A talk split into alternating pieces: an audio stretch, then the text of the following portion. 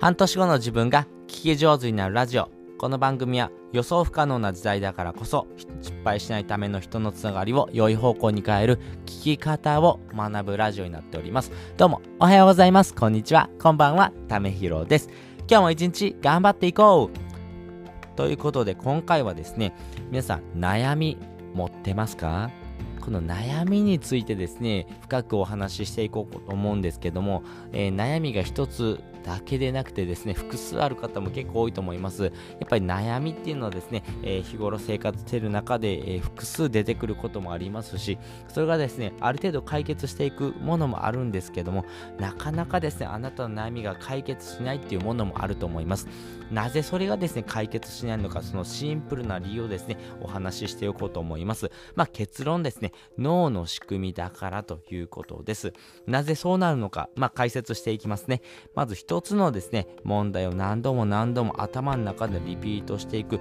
まあその深く考えていくっていうのがですねまあ脳の構造です。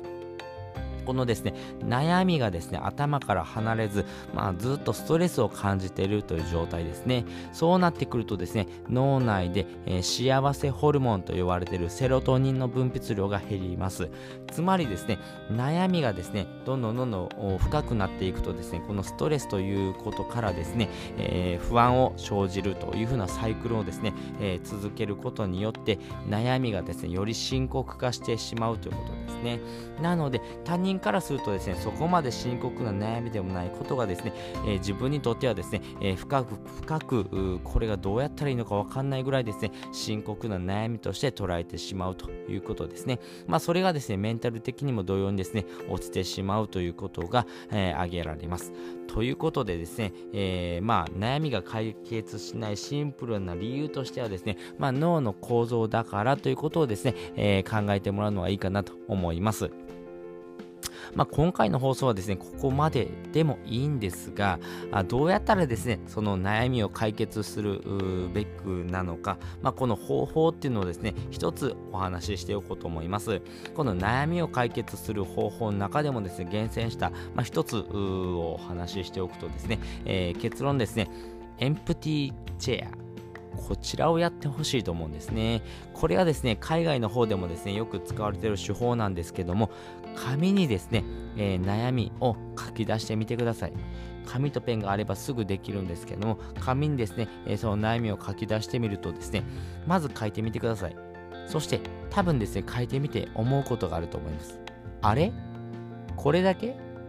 と思うんですね、えー、悩んでることっていうのはですね、えー、思ってる以上にですね、数って少ないんですね。まずそれがですね、えー、自分の中で理解する、まあ自分の中でですね、そのですね、えー、現象をですね、分かるだけでもですね、気持ちが軽くなっていきます。そしてですね、その悩みに対してですね、えー、やり方がありまして、えその悩みをですね、相談する役目とですね、その相談に対してですね、アドバイスをするというのはですね、2人1役のですね、え、やり方をですね、え、自分の中で、え、考えてみてくださいね。まあ、それをですね、え交互に繰り返していく会話をですね、自分の中で作ってみてください。自分がですね、え何かの悩みをすると。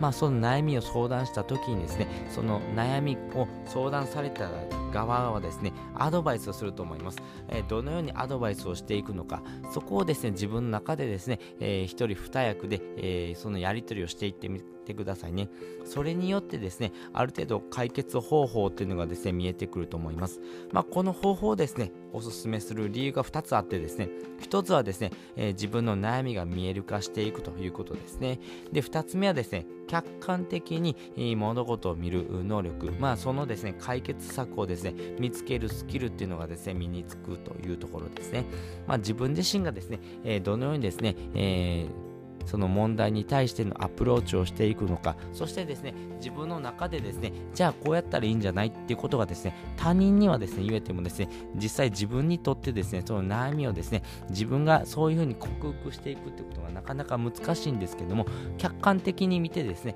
えー、自分だったらこうアドバイスするなっていうことをですね、えー、自分にですね言い聞かせてですねやっていくとですね意外と自分がですね思ってる以上にですね、えー、簡単にその悩みっていうのが解決していくと。いうことがですね、えー、分かってきますんで、そこまでですね、深刻に考えず、悩みというもの、その捉え方とですね、えー、その解決方法っていうのがですね、自分の中でですね、えー、すっとですね、え持っておくとですね、より自分の中でのですね、生活、そしてですね、自分の人生を豊かにしていくですね、えその方法っていうのがですね、見えてくると思いますんで、ぜひこちらのですね、やり方をチャレンジしてみてください。